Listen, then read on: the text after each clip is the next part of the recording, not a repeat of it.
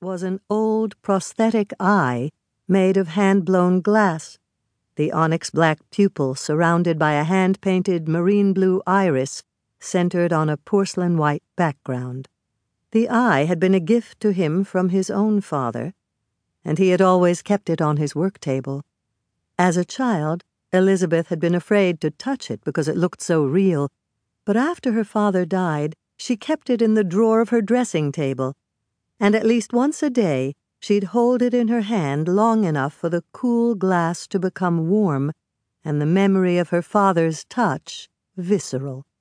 Elizabeth continued her habit of going to the Stadtwald, where she mostly drew the birds.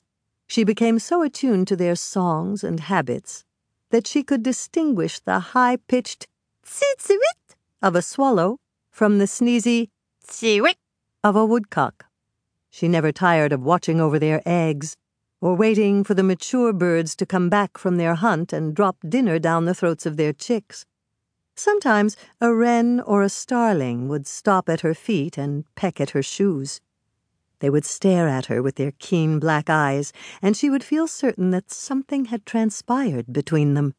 She felt her father in the birds' presence. She was certain they hovered as if they were keeping watch and guiding her.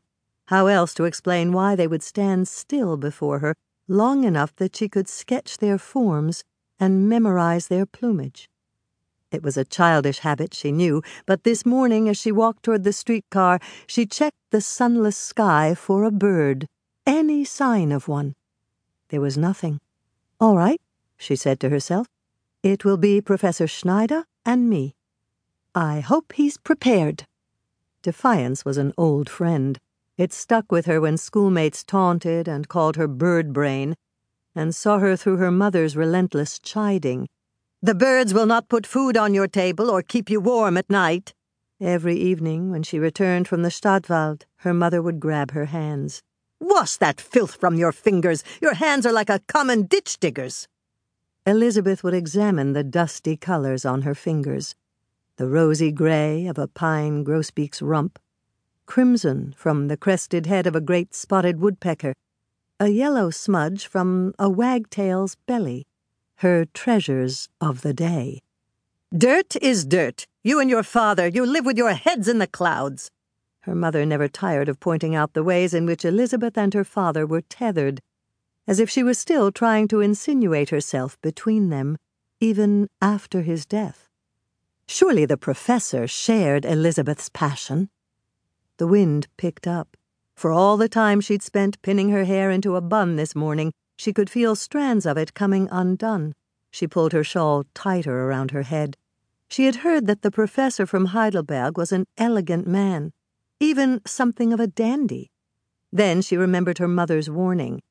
Don't forget to wear your gloves. She dismissed this concern. Surely the professor had better things to worry about than her poor hands. After a twenty-minute ride on the streetcar, she got out at Schweizerstrasse and faced a row of old stone houses with pointed roofs and smoke coming out of their chimneys. They were red-brick storybook houses, the kind of places that Hansel and Gretel might have called home. She rapped on number nine sixteen, the one with the cast-iron door knocker in the shape of an eagle's head, and was greeted by a chubby-faced woman with cheeks the color of last night's claret. "How do you do?" the woman said. You must be Fräulein Arnstein. May I take your coat? Please, sit here by the fire. You must be freezing on a morning like this. The woman disappeared through a heavy oak door, closing it behind her. Elizabeth sat on an overstuffed chair before the fire, her portfolio in her lap.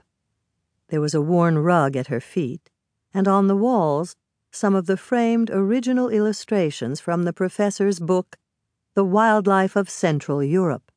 Published five years earlier, in eighteen eighty-five, it had become an instant classic, and Elizabeth had memorized every illustration in it, drawn by the professor's co-author, an older gentleman who'd passed away shortly before the book was published. Now she rose to study the drawings up close. The colors were gorgeous, even transcendent, and the drawings were perfectly composed. But the details were muddy, and the quills on the porcupine didn't look remote.